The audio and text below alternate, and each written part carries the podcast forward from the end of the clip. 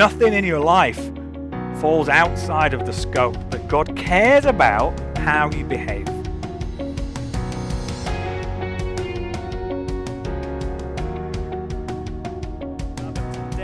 Uh, first, if you're joining us online, uh, a very good morning, a very warm welcome. Whether you are at Breakfast Club in Janabia, if you're at Bradley and Peter's place uh, around the corner in Saar, or if you're just joining from home, you're very, very welcome.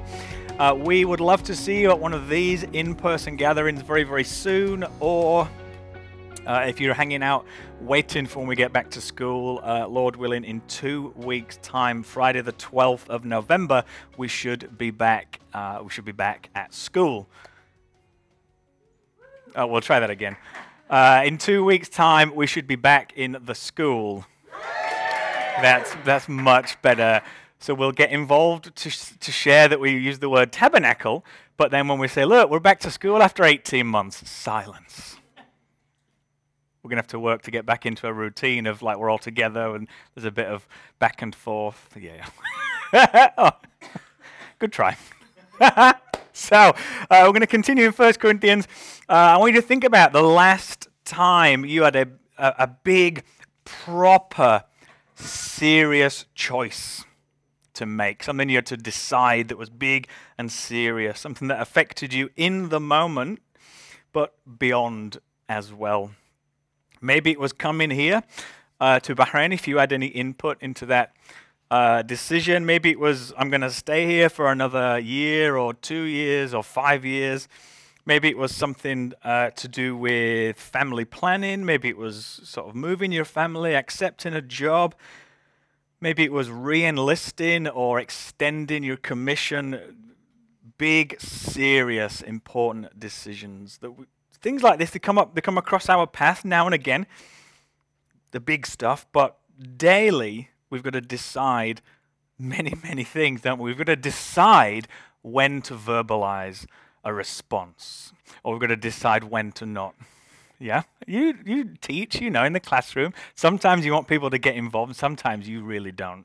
Uh, so you've got little things like that, big things as well. Uh, whether we're talking about big things or small things, we want to understand what is going on before we make a choice, don't we? Ideally, we want to understand the consequences of our choices before we make them. So if you did have any input into coming here, probably not looking at the military guys because you might not have had too much input. You go in there or else. Uh, but if you did have any choice into the decision to come here, you probably, I would hope, maybe, guess, you spoke to people who lived here. Maybe you came for a little look-see visit and stayed with friends that had already been here like 20, two years or something. Uh, maybe you spoke to people who were here, you were taking over from somebody's job, so you spoke to them before they left. Hopefully, you looked it up on a map uh, and didn't think that you were going to Brunei, which some somebody genuinely did. Uh, another guy thought he was moving to Malaysia. And Bahrain was just a part of Malaysia, which was kind of weird. But anyway, uh, but the more we understand, the more informed choices we make. Yeah? And it, Yes, come, come on. We're, we're two weeks, we're back in school. We need to be back into a well oiled machine by then. The more we understand, the more of an informed decision we can make. Comma, yes. Question mark? Amen. Amen. Good, thank you. Good. we will get there, two weeks back at school. Uh, so that's exactly what Paul is talking about understanding and then choosing. I'm so glad you did. You talked about choosing every day to do this, this, this, this, this, because it's exactly what I'm talking about, exactly what Paul talked about, and we didn't plan this at all. Uh, so, Paul's talking about understanding and choosing. It's just as true for you and me now as it was 2,000 years ago when he wrote this to them. And he's very much building in this first four chapters or what we would call the first four chapters of this letter, this big overall goal of behaving like a believer. And we've said when you do that, it adds unity to the community. We need to think like a believer, look at the world around us like a believer. And today is kind of rounding off this big section before he gets into the kind of like nitty gritty. Understand stuff like a believer and make choices like a believer. A couple of weeks ago, in verse 13 of chapter 4, he was really sharp. He was really biting with these people uh, with his irony. He says, Look, like you think of yourselves so highly, you think of me so lowly, that actually this is how you should think about it. You should really stop thinking of yourself being so great. You think about me as being weak and meek, but that's how you should be thinking about yourselves. And he's got some really strong words, or he had some really strong words for how they were perceiving themselves. And then in verses 14 to 21, today, he wants them to understand why. He wants them to understand why he's speaking to them like that. And he wants them to choose. He gives them the choice. How is it going to go from now? How are things going to play out? And it's exactly the same kind of choices that we need to make. How are things going to go for you? So, um, as Saskia read, if you're joining us online, uh, as we're going to read now together, we're in 1 Corinthians chapter 4, and we're going to read verses 14 to 17. Paul says, I'm not writing these things to shame you, but to correct you as my dear children. For though you may have 10,000 guardians in Christ, you do not have many fathers, because I became your father in Christ Jesus through the gospel. I encourage you then, be imitators of me. For this reason, I've sent Timothy to you, who is my dear and faithful son in the Lord. He will remind you of my ways in Christ as I teach them everywhere in every church. So, first thing, then, Paul wants them to understand where is this all coming from? I'm not writing these things to shame you. He doesn't get a kick out of telling people off.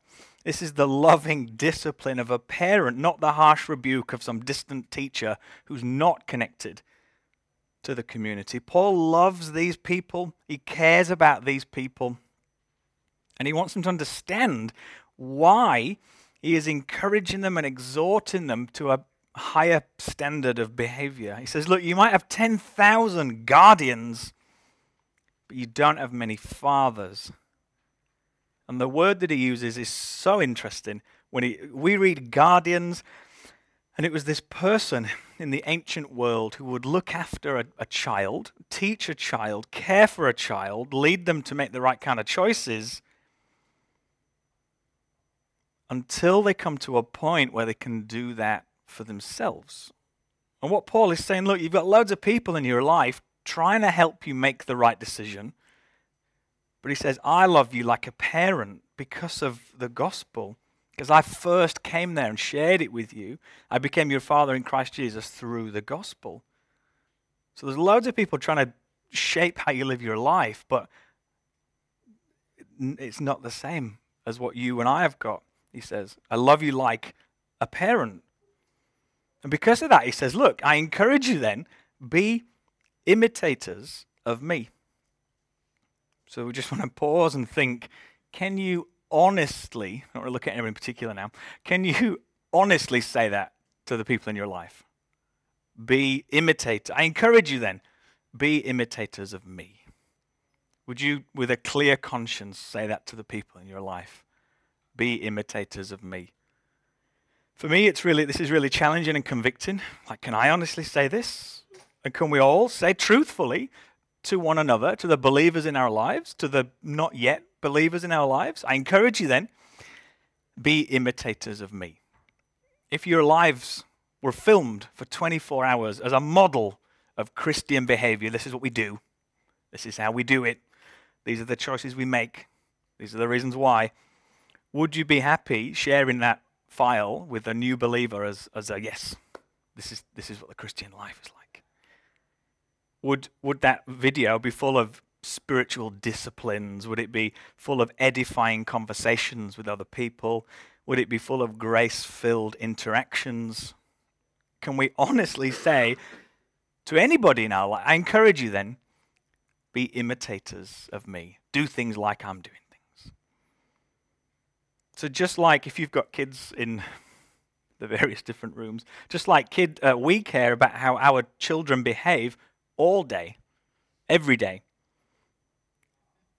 God cares about you like that.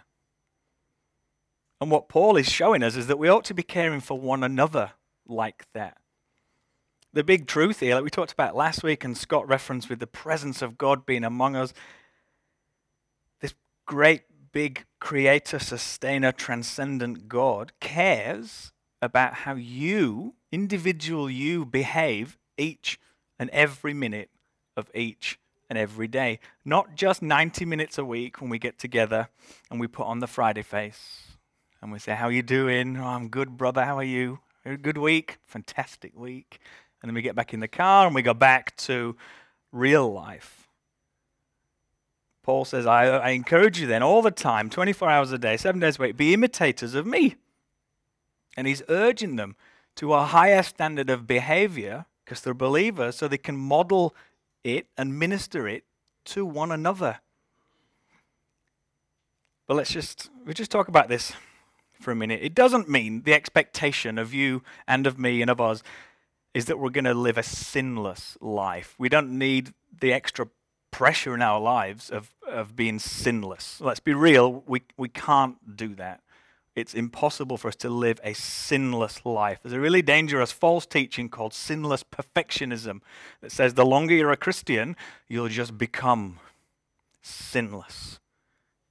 You know, that process, your progressive, your daily sanctification, you'll get there this side of eternity. It's a really dangerous teaching. It makes people feel the pressure, and every time they do sin, it's extra, extra, extra pressure. And it contradicts a really plain and simple and orthodox teaching of Scripture. Uh, but we know, don't we? There's only one person who ever lived a life without sin. Uh, we know that we're going to think things, we're going to say things, and we're going to do things that put distance uh, between us and God. Sin. But when we do, it's really important. Our response to that is really, really important. Are we, are we genuinely cut up about it? Are we genuinely grieved, sad over the fact that we've sinned against God, that we've not lived up to how He wants us to live? Is there genuine and real repentance when we sin. You know, could, if you think about back to this, if, could we say, look, I encourage you, be imitators of me in the way that I deal with my sin. Don't be imitators of me because I'm pretending to be sinless and spotless, but be imitators of me in how I deal with my sin, how I grieve over my sin, how I repent of my sin. And because Paul knows that behaving like a believer matters, it's so important because he wants them to understand why it matters. He wants them to choose every day, as Brenda talked about, this new way of living. He says, Look, for this reason, because I care so much about how you're behaving, how you're living, I've sent Timothy to you, who's my dear and faithful son in the Lord. He's going to remind you of my ways in Christ as I teach them everywhere in every church. So he cares so much about how they behave, he's going to send Timothy there he says he's faithful and he's going to remind you of my ways. Paul, Timothy is going to remind you by word and ways of Paul's ways, which in turn is an imitation of Jesus. So when we, th- when we see this, we think, we put the pieces together and we get it. We think that's why we should be saying this to one another. Hey, be imitators of me. Because what he's actually saying is, be imitators of me because what we're actually doing, we're going to imitate Jesus together. We're going to do this together. So much of the first part of this, this letter has been about community, hasn't it? We're going to do this together.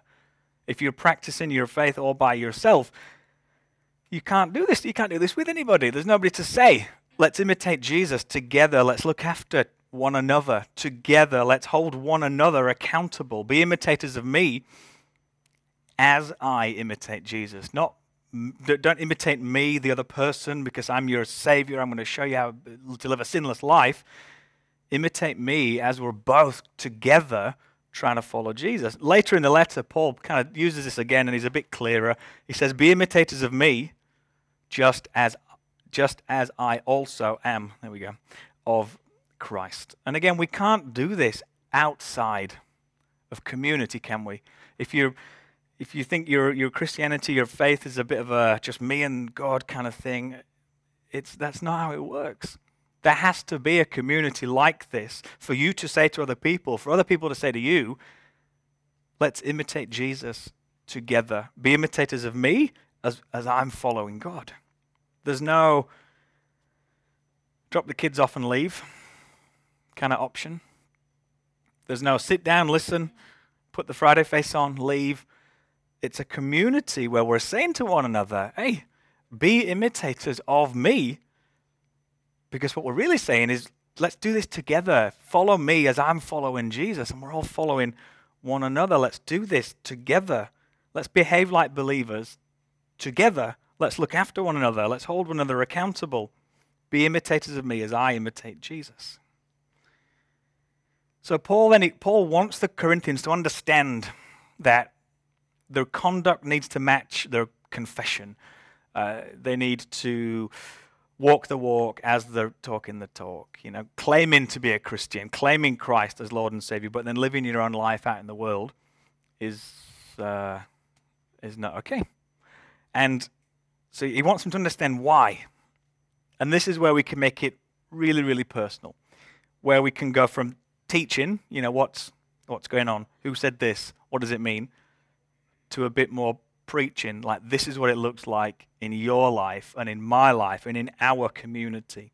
We see, what, we see what's going on. Paul wants them to understand why he's telling them these things, and now he wants them to choose to change as a result of an encounter with the Word.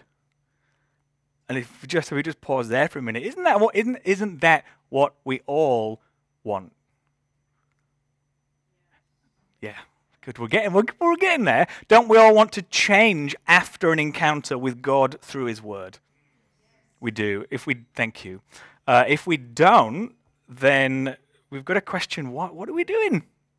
Why are we getting together? What are we doing if we get together and we don't want to change after an encounter with God? So let's read together verses 18 to 21. He really wants them to understand why now the choice to make. He says, Some have become arrogant, as if I were not coming to you, but I will come to you soon if the Lord is willing. And I will find out not only the talk of these arrogant people, but also their power. For the kingdom of God is demonstrated not in idle talk, but with power. What do you want? Shall I come to you with a rod of discipline, or with love and a spirit of gentleness? So he wants them to understand what's going on, why he's telling them these things, and now he's laying out for them the choice. He says, Look, some of you don't get it. Some of you don't get it. There's no understanding that this new life in Christ is, is just that a new life. It's not a new place to go and sit on a Friday or a Saturday or a Sunday or a Tuesday night. It's not something that we just do. It's a new, it's a completely new you, new life, new things that you want to do, new people that you want to see, new places you want to go. It's a new way of looking at and interacting with everything in the world. And as he continues through this letter, he's going to put out some really serious, some big examples of how we interact with stuff differently to those around us. So he wants them to understand look, this is why I'm writing to you. I love you like a parent. You've got to be doing your best. I encourage you. Be imitators of me as I'm following Jesus. Timothy's going to come and show you it in action And he says, Look, some of you obviously don't get it. Some of you have become arrogant, proud, puffed up, inflated, as if I'm not going to come back and check on you, as if there's nobody looking after you, as if there's no accountability and authority in your life, as if your faith life is just done and dusted. You've believed, and that's it. Now you're just going to sit and wait, either for Jesus to come back or for you to die. Some of you are behaving like you're the finished product already. But he said, didn't he? He said, I love you like a, a, father. I love you like children. Paul loves them like a parent, and he doesn't want to abandon them. They're under his care, even if in the moment they don't understand why their behavior is not like a believer. And they think that they've arrived. They think that we've, we've believed in Jesus, we get together, we do church together, we gather together, And then when we leave and go back to the world, it's fine. It doesn't matter if I'm behaving like everybody around me because, you know, once a week I'll go to church. We've arrived. We're, we're, we're good enough. But let me tell you, as, as honestly as possible, and with all the love that I can muster, we've not. We've not, we've not arrived. You've not arrived. You're not the finished product yet, are you? No. No, you're not. We've not made it. We're not living our best lives now, are we? No. Uh, you know, yes, this spirit filled, grace soaked life is pretty good. But it will keep getting better until we go to be with the Lord face to face. But some of you, Paul is saying, some of you are living as if that is now, and you've already peaked. You are. This is the you you you're behaving like you've reached the end already. He says you don't understand that this is not all there is. You don't get it that there is more to come. You're behaving like this is it. So, really simply, he says, Look, let's see it. Show me. Show me. It's time to see the fruit in your life that you claim to be living. It's all right to, to, to say the right things. But he says in verse uh, 19, uh, you know, I'll come soon, the Lord is willing, and I'll find out. I will find out not only the talk, but if there is power. So it's all right claiming Christ as Lord and Savior. It's all right knowing what to say and when to say it. But Paul says, Look, let me see. I'm going to come. Let me see the fruit of the life that you claim to live. It's time to put all your cards on the table and show me this life that you're living. Don't just tell me that you're living it. He says, You need to do this because for the kingdom of God is demonstrated not in idle talk, but with power. So you're talking like you've arrived. You're talking like you're, you're, you're making great progress towards this sinless perfectionism. So let's see. I'll come and we'll do some stuff together and let's see. Because the kingdom of God is demonstrated not in idle talk, but with power. It's not about the things that we say, it's about the things that we do, isn't it? And Paul says, Look, you're talking like I'm never going to come back. But he says, I will, Lord willing to find out what's going on and to see if what is happening is, is true. These things that people have written to me about, these things that I've heard, we're going to see if you're walking the walk, because you can obviously talk the talk, but we're going to, we're going to see. We're going to see if you're living this life. And so, look, he says, look, we need to understand this behaving like a believer is really, really important. And as as Brenda said earlier, we need to choose each and every day. Well, the Corinthians did. Because when Paul comes back, he says, Right, we'll see. We'll see what's going on. We'll see how you're behaving. And you can choose how this goes.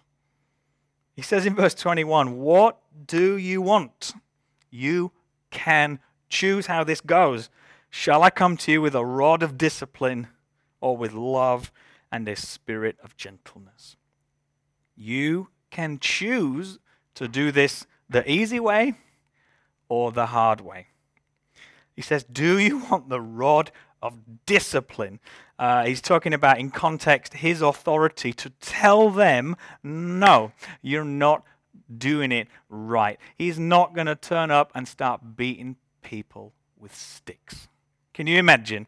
He starts this church, he goes elsewhere, he comes back, and he beats people with sticks. Would you ever take that guy seriously? No, you're doing it wrong. Smack. What does that teach them?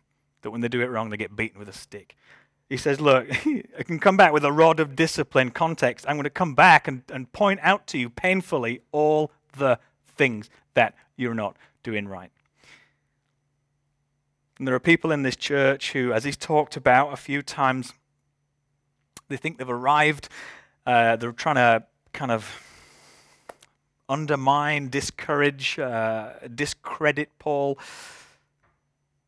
And this is going to be really key for us as we move into the really difficult parts of this letter, the specific and serious things in our Christian lives, that when we're living in ways that directly contradict Scripture, if we're in a, in a community where people are saying, hey, imitate me as I imitate Jesus, somebody is going to call you out if your behavior doesn't match what you claim to believe. So Paul's saying, look, do you want confrontation when I come back? Do you want conflict? Do you want the conviction of, hey, you claim to be following Jesus, but your life is lacking any evidence of that? Nobody wants to be spoken to like that, do they? Hey, you claim to be following Jesus, but your life, I just can't see it. I just can't see it. Paul says, look, behave like that, fracture your community, and there's a rod of discipline waiting to be used against you. Or, he says, look, understand why you're getting this loving warning, why how I love you like a parent. Understand that you should be living like a believer, what you need to be doing in your life to demonstrate the faith that you claim to have and then when we get together, it's going to be filled with love, gentleness. I'll be really kind to you. I'll be really patient with you. And I'll be really loving with you. And he says, What do you want? The ball is in their court. They can choose. You know, I, uh, one of the, the strangest things about teaching the Bible is that without fail, almost every week, what I'm going to end up talking about, something ends up happening. Uh, so, yesterday, this is God's honest truth. Yesterday, somebody gets in touch, asks asks questions about church Friday mornings. This, uh, can I come and do this, this, this, this, this, and will you do this, this, this, this, this for me? So I said. Uh, you're, you're very welcome to come. Uh, but we don't really do this, this, this, this, this because of that, that, that, that, that. And so this guy, as Paul's been talking about, wanted his own personal preferences to override what we're doing. He, um, when I said no, like, just got really rude. Like, oh, it was all my fault. I'm a horrible person. I shouldn't be leading a church because we wouldn't let him do what he wanted to do, how he wanted to do it, when he wanted to do it, with whom he wanted to do it. And then when I, when I said to him, no, we don't, we don't do that. And I gave him loads of reasons, loads of really good, proper reasons. We don't do that because I didn't just say no. No, not interested. Don't know you. We, no, we don't do that because this, this, this, this, this. This guy absolutely flipped. And then he carried on. I was I was a horrible person. I'm a all these things, uh, and uh, then he was surprised that he that he wasn't met with love and a spirit of gentleness, with kindness and patience and love. After he tried to get his own way, after he had been the Corinthians, he was really surprised when it was when we when we said no, we don't do that because because because because. And so he had a choice yesterday. Paul's writing about to the Corinthians, you've got a choice. What do you want? It is up to you. No doubt he would much rather have gone to Corinth, had lots of Friday face, love, handshakes, greetings. How you doing? I'm really well. I would have loved that guy to have come to church today. But, you know, Paul's not going to turn up and start beating them with sticks. But he's saying, look, I am going to come back, Lord willing and we can have a really good time. We can have a very mutually encouraging time, a blessed time.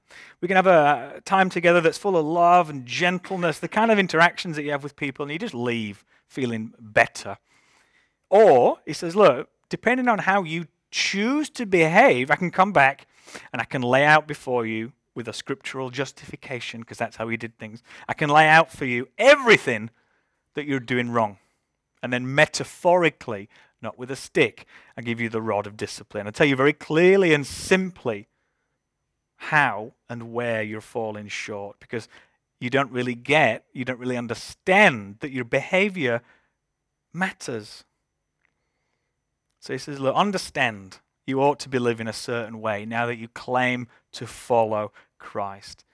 And as a parent would tell their kid, choose. I want you to choose to do it. Yeah, I can force you into doing it. We can rod of discipline everything all day, every day. But he wants them to choose to do it. He says, What do you want? You can choose how you are received. You can choose how this goes. So for you and for me, the choice is exactly the same. Paul's not coming back, but we need to understand that our choices now need to be informed by who we are as believers. We're made in God's image, which means we carry the, the, the, characteristics. We don't all look the same, do we? But we're redeemed, we're forgiven, we're part of a community. We claim certain things about our life, who we are, what we believe, what we think, and the choices we make and the, the, the things that we do need to reflect that.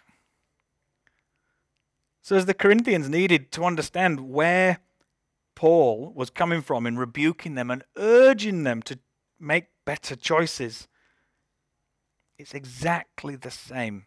It's exactly the same for you and for me. How we behave outside of 90 minutes on a Friday morning really, really matters. Because, as Paul is saying, look, I'm coming back and you can choose how this is going to go, as Paul is saying that to the Corinthians, so too does Jesus to you. Uh, if you've got a Bible there, just go with me to the last book of the Bible, to Revelation. I'm going to go right to the end of Revelation, to Revelation 22, last chapter of the last book. And so, John, as the guy who committed this to paper or a parchment or whatnot, John has seen in Revelation what we can only describe as this epically detailed uh, and very precise vision of when now meets eternity, of when Jesus returns, at the, the end of, of things as we know it. And in Revelation 22, verse 10, we read, Then he said to me, do not seal up the words of the prophecy contained in this book, because the time is near. The evildoer must continue to do evil. The one who is morally filthy must continue to be filthy. The one who is righteous must continue to act righteously. And the one who is holy must continue to be holy. It says, Look, I'm coming soon, and my reward is with me to pay each one according to what he has done. I am the Alpha and the Omega, the first and the last, the beginning and the end. God cares about how you behave. He cares about the choices you make, the big ones, the small ones, everything in between. And He wants you to understand, really get it, accept it, internalize it, live as a result of it. He wants you to understand, like Paul did for the Corinthians, that He is coming back and you can choose how it goes. Is that not a great deal for us? Are we not getting the best part of this? He is coming back, and you can choose how it goes. Through the wonderful and the rich and the deep grace of God, you can choose how it goes for you. Is there not a wonderful freedom in that? Your future's not mapped out, laid out, determined for you. It's not fate. There's a wonderful freedom here. You can choose how it goes for you. Last chapter, last book. I'm coming soon. I'm coming quickly, swiftly. Uh, when he comes again, it will be too late to begin to behave like a believer because when he comes, it's done. I'm coming soon, and my reward is with me to pay each one according to what he has done. To, as Paul is saying to the Corinthians, look, I'm coming back, and you can choose how we interact. You can choose through your behavior how this goes when I come back. Jesus says the same thing to you. He says, I'm coming back. When I come, it'll be too late to start behaving like a believer. You can choose how we meet, not when we meet, uh, how we meet. You can choose how you're going to be greeted, how it's all going to go down. Uh, a guy called John Walvoord, a pastor a theologian, he wrote, A reward is promised to the saints for what they've done. We read in 2 Corinthians chapter 5, we must all appear before the judgment seat of Christ, so that each one may be paid back according to what he has done while in the body, whether good or evil. You can choose how this goes. Let, but let's be really clear.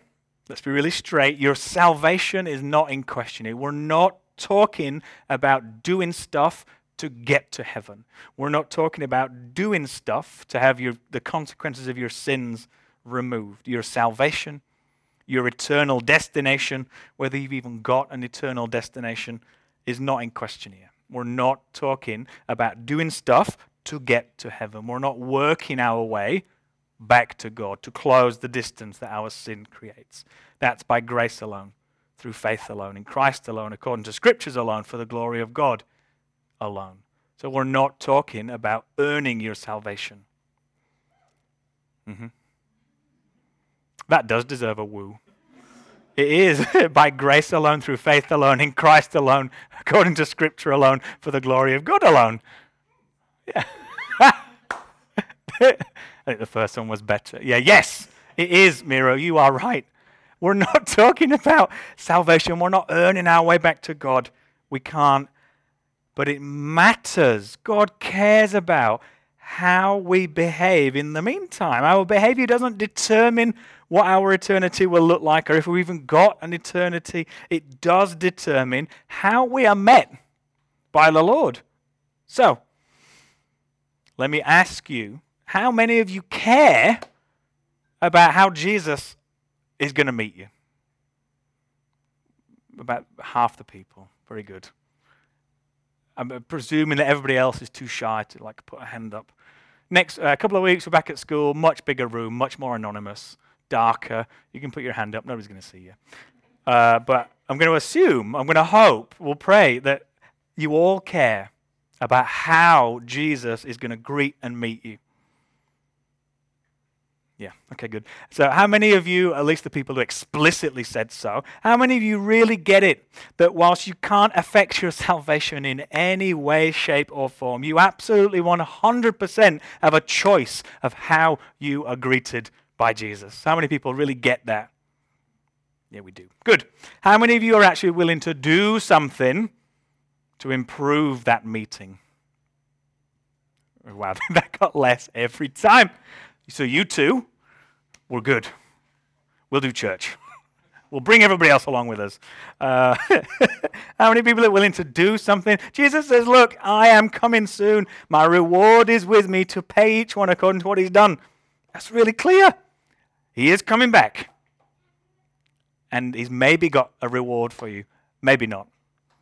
The fact that you will meet him as Savior and not judge is grace alone, faith alone, Scripture alone, Christ alone, all the alones.